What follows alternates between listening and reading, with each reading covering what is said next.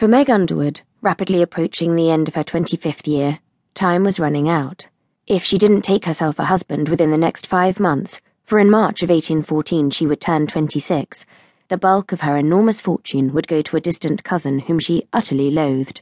That was the stipulation her father, the stubborn old Earl of Barringham, had added to his will when he'd begun to realise that his only child, with her proclivities to arrogance and independence, was rejecting out of hand every suitable match which was offered to her.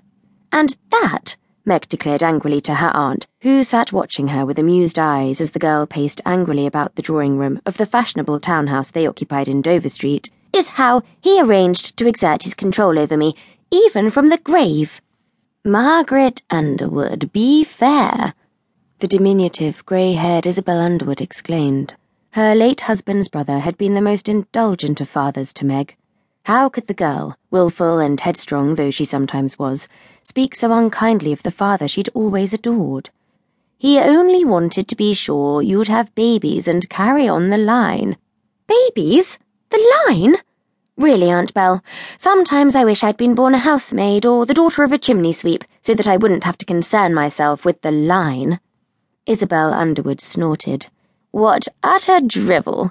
If you're going to speak nonsense, we shall get nowhere. Yes, of course you're right, Meg sighed, dropping abruptly into a chair and propping her chin in her cupped hand.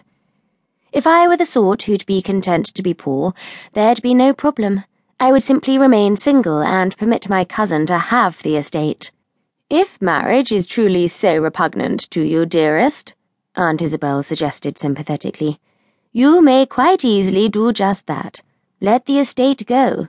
We shan't be poor. I have my jointure, modest though it is, and you'd have a sizable competence. Together we could contrive. We'd have to give up this house, of course, and move to a neighbourhood a bit less in vogue. Stop! Next you'll tell me that I'd have to turn my gowns and mend the holes in my gloves. I'm much too spoiled, I'm afraid, to become accustomed to pretty economies. Besides, marriage is not repugnant to me. I fully intend to enter into wedlock one day. I simply want to do it in my own time. Isabel shook her head, unconvinced. You've had a great deal of time already, Meg. Don't fool yourself. A woman of twenty-five, no matter how attractive, is already considered by the world to have passed her prime. Now it was Meg who snorted. I don't care what the world thinks. I've never yet lacked for suitors, have I? No, you haven't for which you can thank your father's wealth quite as much as your own charms, which I don't deny are abundant. But as you grow older, my love, and certainly as soon as it becomes known that your fortune has passed to other hands, you'll find that the number of gentlemen who come knocking at your door will drastically diminish.